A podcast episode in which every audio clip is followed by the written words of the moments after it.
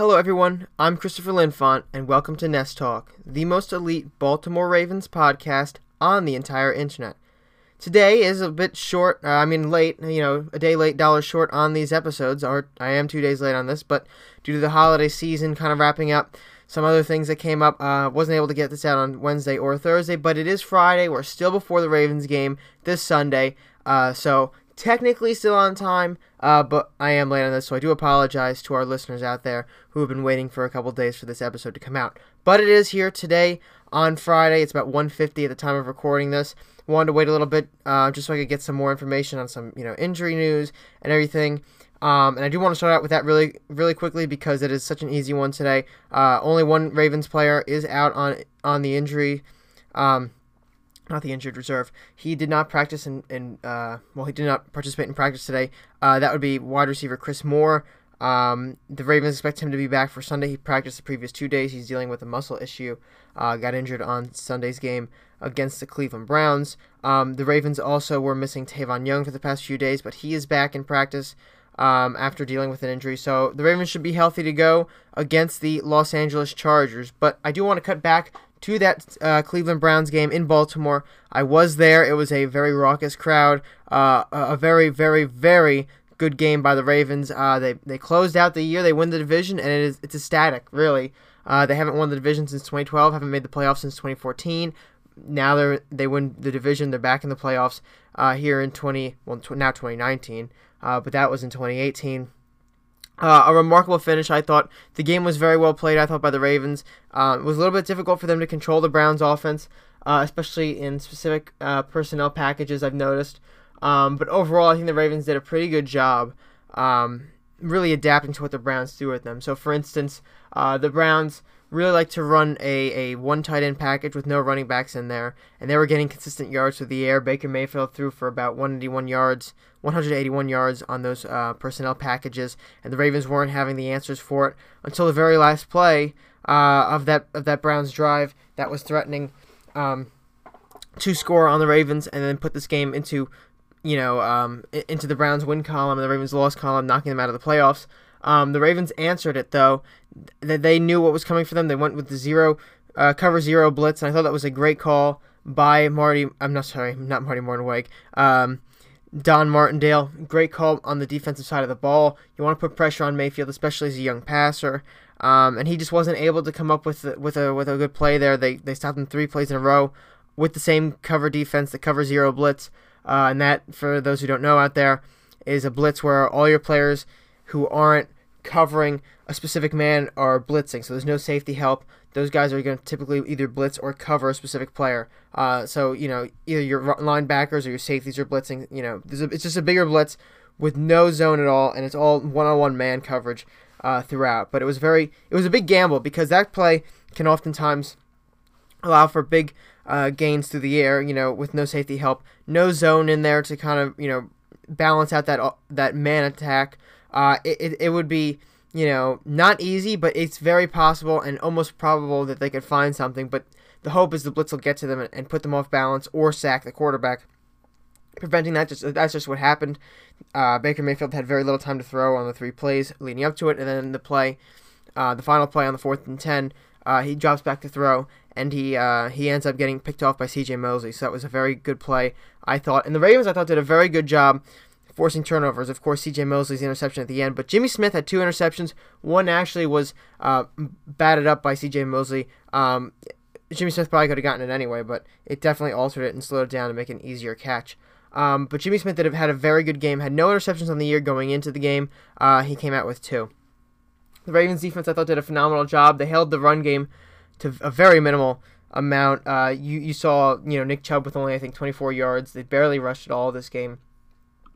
Overall, I thought the Ravens did a fine job in that department. Looking at the receivers, obviously Jarvis Landry, I thought was going to be a big problem. I also said that Rashad Perriman would be a problem, and he was. He had 45 yards on 3 attempts. David Njoku got going late in the game with 62 yards on 3 catches. Antonio Callaway all game, 79 yards for 4 receptions. Rashard Higgins, 86 for 4 as well. This passing attack led by Baker Mayfield is off the charts. I think it's going to be very good next year. I do want to talk a little bit about that later on in this episode and where the Browns are going to stand next year and some of the head coaching searches going on in the AFC North. But to get back to this game, moving on to the offensive side of the ball, I thought the Ravens did a very, very good job controlling the ball, controlling the time of possession, running the ball effectively, and they did it really with specifically a 11 package on the field. That means, so one running back, one tight end lined up. You know, you could have other tight ends on the field, but if they line up as, you know, wide receiver, I'm not going to count them in 11 personnel here. But they averaged in that personnel group, the one tight end, one running back, 8.56 yards per carry with 214 total rushing yards on 25 attempts. I mean, they got touchdowns through this one. Lamar Jackson ran tremendously well, had a very good day on the ground. Kenneth Dixon was fantastic as well. You know, 12 carries, 117 yards, no touchdowns though. Lamar Jackson, 2 touchdowns on the ground, 90 yards on 20 carries, and of course Gus Edwards for 12 carries. He got 76 yards. The longest rush by each player here. I mean, this is what's really standing out. I mean, these are like passing yard numbers. Like, these are really long. These are not super long passes, but these are like longer passes that you wouldn't expect a running back to get this kind of yardage on the ground. You got Kenneth Dixon with 37 yards on one play. That is phenomenal. That play right there, 37 yards. I mean, it is just outrageous that the Ravens were able to do that. You know, you never get that kind of production on a play, but the Ravens did with Kenneth Dixon there.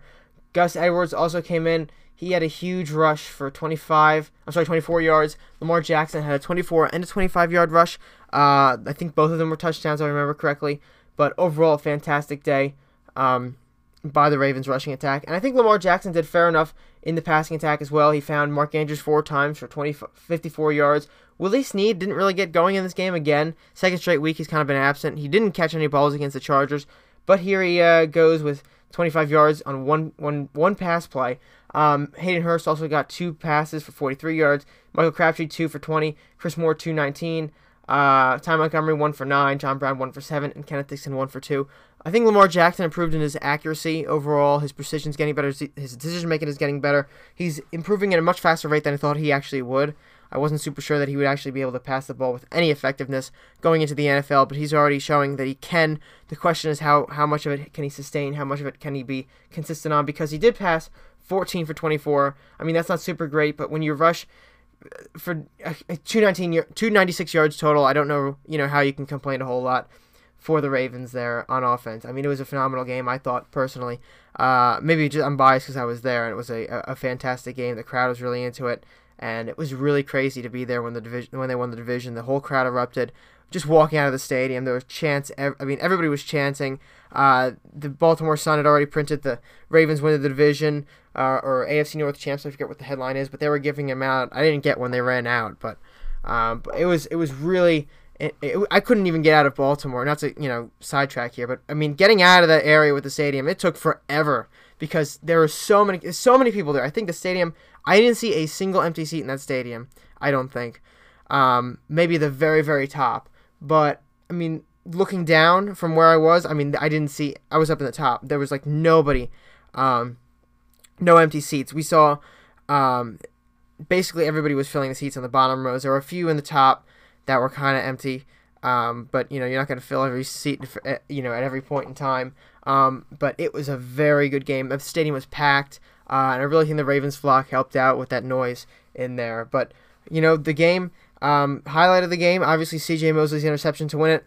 And that'll be a strong contender for when we do our season awards for the best play of the game. That'll be best play of the year, I should say. That'll definitely be up there on the list. But moving on now, I do want to talk a little bit about the playoff seeding and schedule. So, obviously, the Ravens win the AFC North. They finished the year 10-6. That's what they won the AFC North last time. That record, that's what they used. That's what they had. But they're coming in now. They're gonna have a home playoff game, but that'll probably be the last game at home, unless some crazy, you know, 6th or 5th seed run. You know, it'll have to be the 6th one because the 5th seed is the Chargers, and they're gonna play them. If the 6th seed Colts ran the table to the AFC Championship game, the Ravens could conceivably have a home playoff game again, but that's very unlikely. So the Ravens will basically have it'll be a one and done home playoff game here. But They do face the Chargers. They beat the Chargers a couple weeks ago. Exactly 2 weeks ago, actually. This Saturday would be the exact 2 week day. They'll play them at 1:05 this Sunday, January 16th in Baltimore. CBS has the coverage again. CBS had the coverage last week, had the coverage in week 14 with the Chargers and week 13 with the not Kansas City Chiefs, not Chargers. I said this all wrong. They had it last week with the Browns, week 14 with the Chiefs, and week 13 with the Atlanta Falcons. Of course, CBS has a lot of Ravens games, but I'm specifically talking about Jim Nance and Tony Romo here. They're the two main men for CBS. They'll be out front for this Ravens game.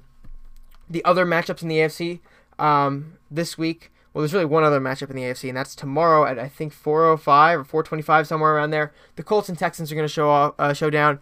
That's a division matchup for those two teams. The Colts are really hot right now coming into this game.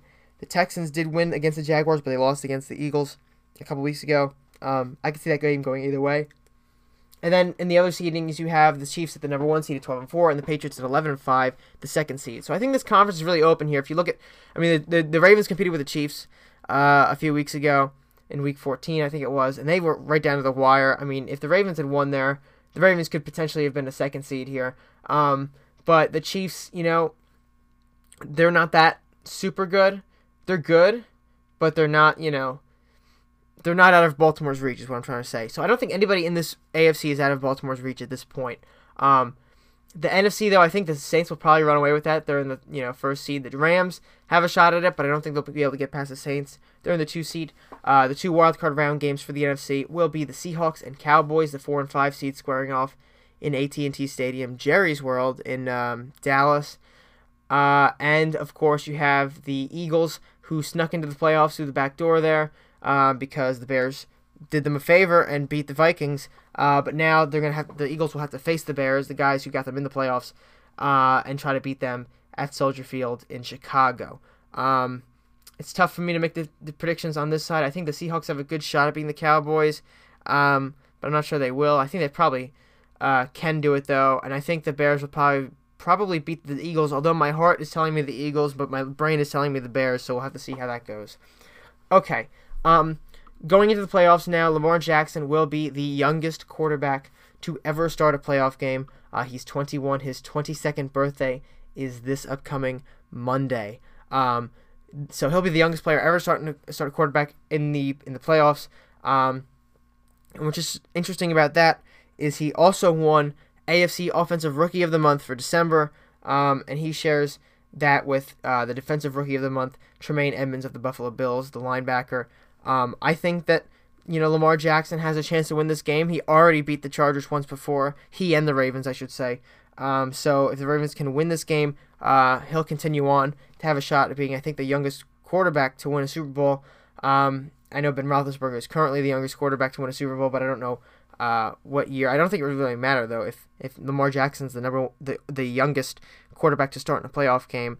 You know, even younger than Ben Roethlisberger was when he won the Super Bowl. I don't think that could possibly be any older than Ben Roethlisberger when he plays the Steelers, unless, you know, they were born basically around the same time and the Super Bowl is like a few days later than normal or whatever. But, you know, he has a chance to do something really special here with this Ravens offense going into the playoffs, and I think he can. We'll just have to see how it plays out. But I think he did deserve this AFC Offensive Rookie of the Month award for December. Look, I doubted him so far. I'm still not 100% convinced that he's going to be a very good quarterback, but right now what he provides to this offense, what he's doing on the ground alone, I think warrants him the Offensive Player of the Month as a rookie. So we'll have to see where the playoffs go, how far the Ravens can get into it. I don't think they're out of it just because they have a rookie quarterback. I don't think they're out of it because the Chiefs are in this conference. I think they're in it. I think they're probably one of the more dangerous teams. They're the hottest team, I think, going into the playoffs right now.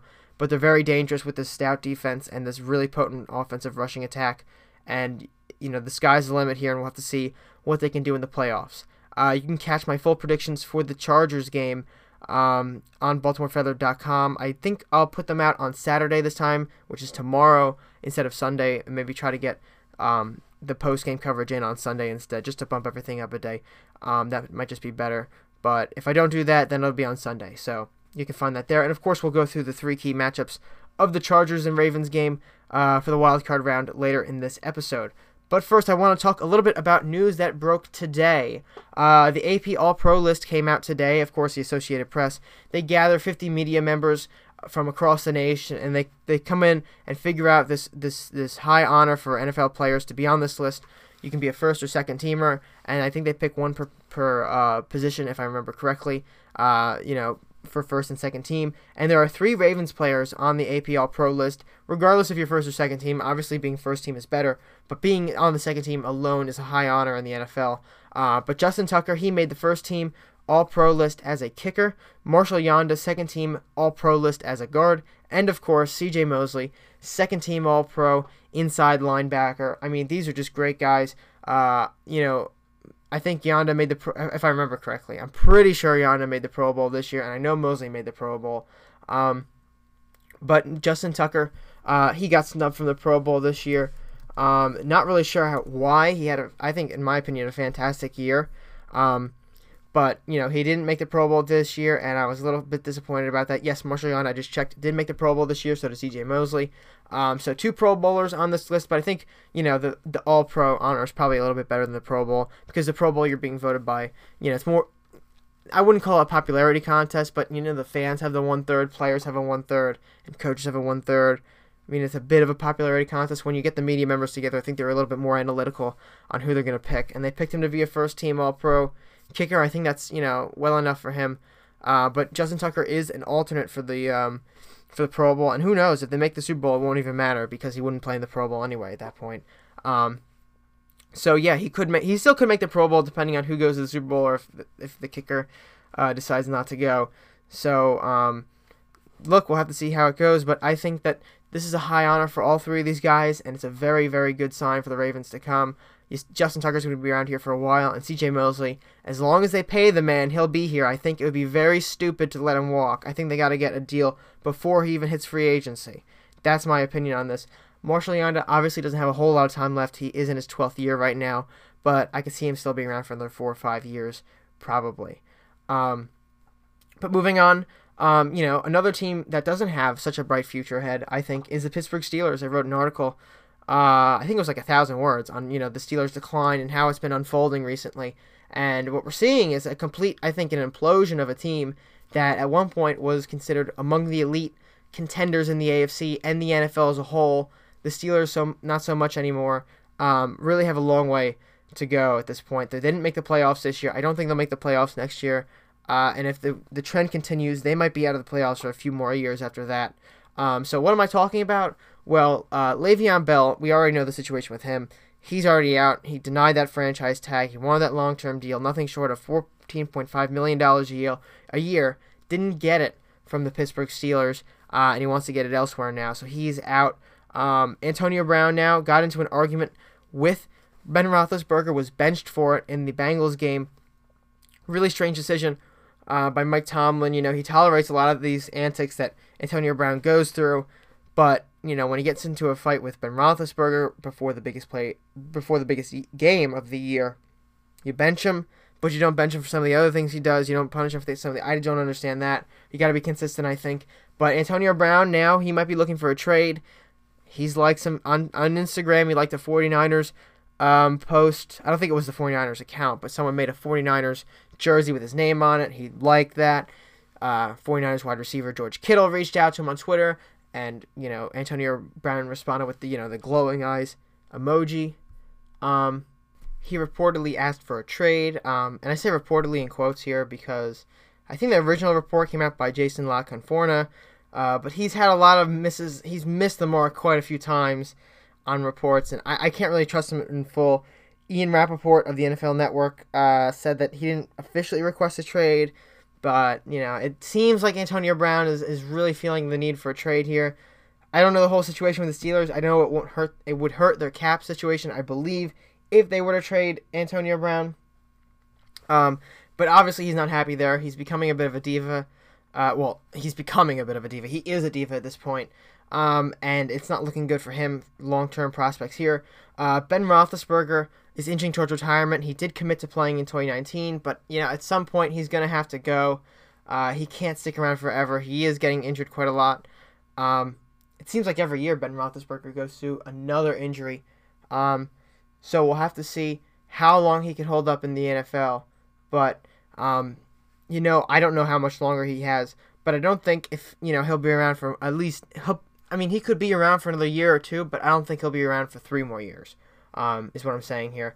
And if that's the case, then the Steelers are really looking on from the outside in a few years. I know Mason Rudolph has potential, but when you got the offense, like it looks like it's going to happen. Of course, you got Juju Smith-Schuster and James Conner there. They could be the next big trio, and Juju Smith-Schuster, James Conner, and Mason Rudolph, but I really don't buy it yet, and I think the Steelers are definitely on the decline. Obviously, this defense isn't very good. They had a bit of an anomaly year, and Mike Tomlin just doesn't seem to be able to control this team at this point. Not a very good situation for the Steelers long term. Now let's move on to the Browns. Kind of taking a little bit of a tour of the AFC North here. The Browns, I think next year they're going to be a competitor for the AFC North crown, as long as they make the right hire at head coach, and we're going to talk about that next. We're not really going to talk about the Bengals here, because I think it's quite obvious what's going on with the Bengals. Are on the decline. They've been on the decline for a few years. I think it could be a basement dweller next year. But to the Browns here, they've got Baker Mayfield coming back for year 2, the ecstatic running back Nick Chubb coming back for year 2. They got Jarvis Landry coming back. I think they'll bring back Rashad Perryman. I don't know his full contract details. David Njoku entering year 3 now. They've got a lot of great players on offense, and they're building up that defense with Myles Garrett. They've got Jamie Collins there already. They got a few more people on defense, and that defense will become elite. This offense is already elite, and this is going to be one of the contenders for the AFC North crown, and I think they'll probably make the playoffs next year. So I think the Browns are in a very good situation moving forward with some of these great guys. And not to shoot my own horn here, but I did say before the draft that Baker Mayfield was the best quarterback in the draft. A lot of people were saying it was Sam Darnold. Others were saying it was, you know, Lamar Jackson or Sam Rosen out there, and I stuck my foot in the ground. I said Baker Mayfield's the best quarterback in this draft. Appears I was right, at least what we know in his rookie quarterback performance here, and we'll have to see how it plays out in year 2, but he's got a lot of talent, and this offense has a lot of talent around it, and if you can build up that defense a little bit more, it's already a good defense, but you can make it a much better defense too, and you can make this offense even better moving forward. I think this Browns team will probably make the playoffs next year and put a threat to the Ravens, who I think will probably be everybody's favorite to win the division next year. They'll put a threat to them, if not beat them in the division battle. But moving on to the head coaching situation in the AFC North, I want to talk a little bit about this because there are 2 open positions in the AFC North, the Cincinnati Bengals and the Cleveland Browns. First, starting with the Cleveland Browns, they have 2 guys from in-house who they may hire. I think they're going to lean towards Greg Williams here. Greg Williams, obviously, the defensive coordinator promoted to interim head coach when Hugh Jackson was fired. You know, he did a phenomenal job with the Browns down the stretch. They were really rallying behind him and the offensive staff, who is also one of their guys is going to be interviewing, who already did interview for this head coach job. But Greg Williams, I think, deserves this job. You know, he won them a lot of games as interim head coach. They had the best year in a very long time, and the Browns are real competitors for the playoffs down really the last couple weeks. So I think they will actually go with Greg Williams. That's what my gut tells me, and I think that the Browns have had way too much time, you know, playing this coaching carousel to look at these results and say we can still find somebody better out there. But they could get Freddie Kitchens, their offensive coordinator, who is interviewing for the job. Of course, he's got the repertoire with Baker Mayfield, the new Browns franchise quarterback. So that could be a possibility. I know Jim Caldwell, I think he already interviewed with the Browns. You know, former Ravens offensive coordinator for Lions head coach. I think he was the head coach of the Colts, I believe, if I'm remembering correctly, for a short period of time. He's had success in the NFL, but I don't think he'll have, you know, he hasn't had a hugely great career as a coach. He's had some good stints, but nothing that crazy. They've also interviewed Kevin Stefanski, the Vikings offensive coordinator, took over when John DeFilippo was fired. He was the big name going into the head coaching search. If you asked everybody last year, even mid-year, John DeFilippo was going to be a big name, and he's nowhere to be found right now. He got fired as offensive coordinator. They couldn't get a whole lot rolling in Minnesota with him. And they also are going to interview Mike McCarthy, the Browns are, former Packers head coach. Mike McCarthy, obviously one of the better coaches in the league. His message ran stale in Green Bay a little bit, but he is one of the better coaches in the league, a great offensive mind, won a Super Bowl with the Packers. So, I mean, he's probably going to be the most sought-after coach this coaching carousel cycle here. I think that Greg Williams should get it, and I think he will get it. I think that McCarthy might be a strong candidate too, and so will Freddie Kitchensby. I don't think Jim Caldwell will be much of a candidate here. Stefanski, maybe, but I highly, highly doubt that. You know, just coming in as an offensive coordinator for a few weeks and you know, going to get a head coach job out of that, I really don't think that's a good idea. But moving on to the Bengals here, this one's a bit of a mess, I think. There's not a whole lot of great coaches that I see on this list. Reportedly interested in Bill Lazor, the Bengals offensive coordinator. They're also interested in another in-house hire, Darren Simmons, their special teams coach. Former defensive coordinator with the Bengals, former head coach at the Broncos was just fired. Vance Joseph, they want to bring in an interview. I don't know if they interviewed him yet or not. They're also thinking about Zach Taylor, the Rams quarterback coach. I'm not sure why you would hire a positional coach to be your head coach. Usually you want a coordinator or, you know, whether it's offense, defense, or special teams. But I don't know about a quarterback's coach coming in here and doing a lot. You know, I just don't see that happening with the Bengals, especially because, you know, they have Andy Dalton, who's already a veteran quarterback. It's not like they're trying to develop a guy.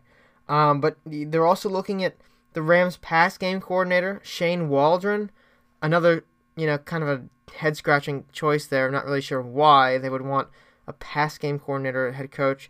Maybe he's got a pass. I don't know. Specifically with Shane Waldron, I would go for more of an Eric Bieniemy, who they are looking at for the Chiefs offensive coordinator. The Andy Reid coaching tree is filled with guys who keep competing. You already got two Super Bowl winners out of that tree with Doug Peterson and John Harbaugh. You might be able to find another one of those kind of guys there. Matt Nagy is also out of that tree. So I think that's an untapped, you know, potential right there. And Eric Bieniemy, that's who I would probably look at. And they're also looking at the Buccaneers offensive coordinator. This actually just came out before I started recording. Todd Monken. Not really sure why the offense at the Buccaneers is good, right? But I'm not really sure if that's a great hire. I would go with Greg Bieniemy. I would stay Eric Bieniemy, not Greg. You know, Greg Williams is the head coach of the Browns. I think the interim head coach. I think he'll be the head coach next year. Eric Bieniemy, I think, should be the Bengals hire. You know, based on these guys right now, maybe they'll go after Mike McCarthy. I don't think Vance Joseph would be a good hire. I think we've already seen what he can't do. And I think Hugh Jackson would be a terrible hire. Hugh Jackson proved that he cannot head coach a team, the dysfunctionality with the Browns enough, regardless of the win column. The dysfunctional situation with Cleveland is just a mess. So no thank you for Hugh Jackson. If the Bengals want to lose, Hugh Jackson. If they want to win, I would go with Eric Bieniemy. So that wraps up the AFC North kind of, you know, rotation here, going around and looking at these head coach openings and seeing, you know, where potential guys can land.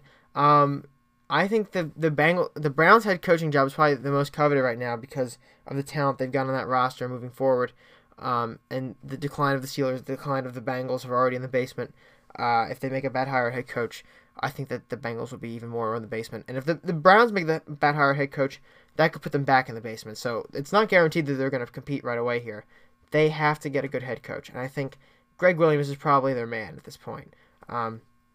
So moving on to the Chargers matchup, our last segment on today's episode, three key matchups against the Chargers. We saw what they could do 2 weeks ago, and we saw that the Ravens were very prepared for it, and without that win, they wouldn't be in the playoffs at this moment. So fantastic job by the Ravens to get that win, you know, and really get themselves in the playoffs.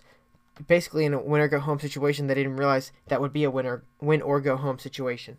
So three key matchups after what we've seen with the Chargers the first time around. I think Lamar Jackson versus the front seven. I think the Chargers could be much more aggressive this time around in pursuing Lamar Jackson and trying to get rid of him, prevent him from doing a whole lot on the ground.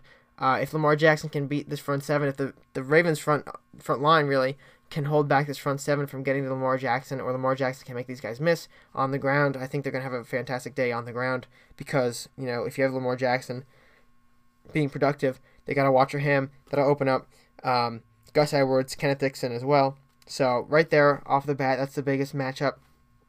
Another matchup is going to be Phillip Rivers versus the Ravens secondary. The Ravens secondary gave Phillip Rivers nightmares last time around. It was very difficult for him to move the ball at all. So moving on into the game two, with these guys. I think Phillip Rivers will try to attack the secondary a bit more, be a little bit more aggressive. If the Ravens secondary can pull off what they did in the first game, they should have no problem at all beating them this time around. And finally, the Ravens special teams versus the Chargers special teams. Ravens special teams wasn't super great against the Chargers. Missed two field goals. I think there was something wrong with the ground because Justin Tucker slipped on the first one. And then the second one, of course, was a 65-yard attempt. You know, they just want to see if he could make it at that point. Couldn't do that. So I think if the Ravens special teams outplays the Chargers special teams, that'll boost the chance, the likelihood of winning the game.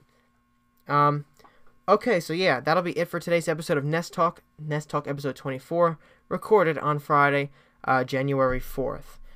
You can follow Nest Talk at Nest Talk on Twitter or find us on Facebook. Just search up Nest Talk, and on every time there's a new episode, we will post it there, so that's always a good thing for you to do.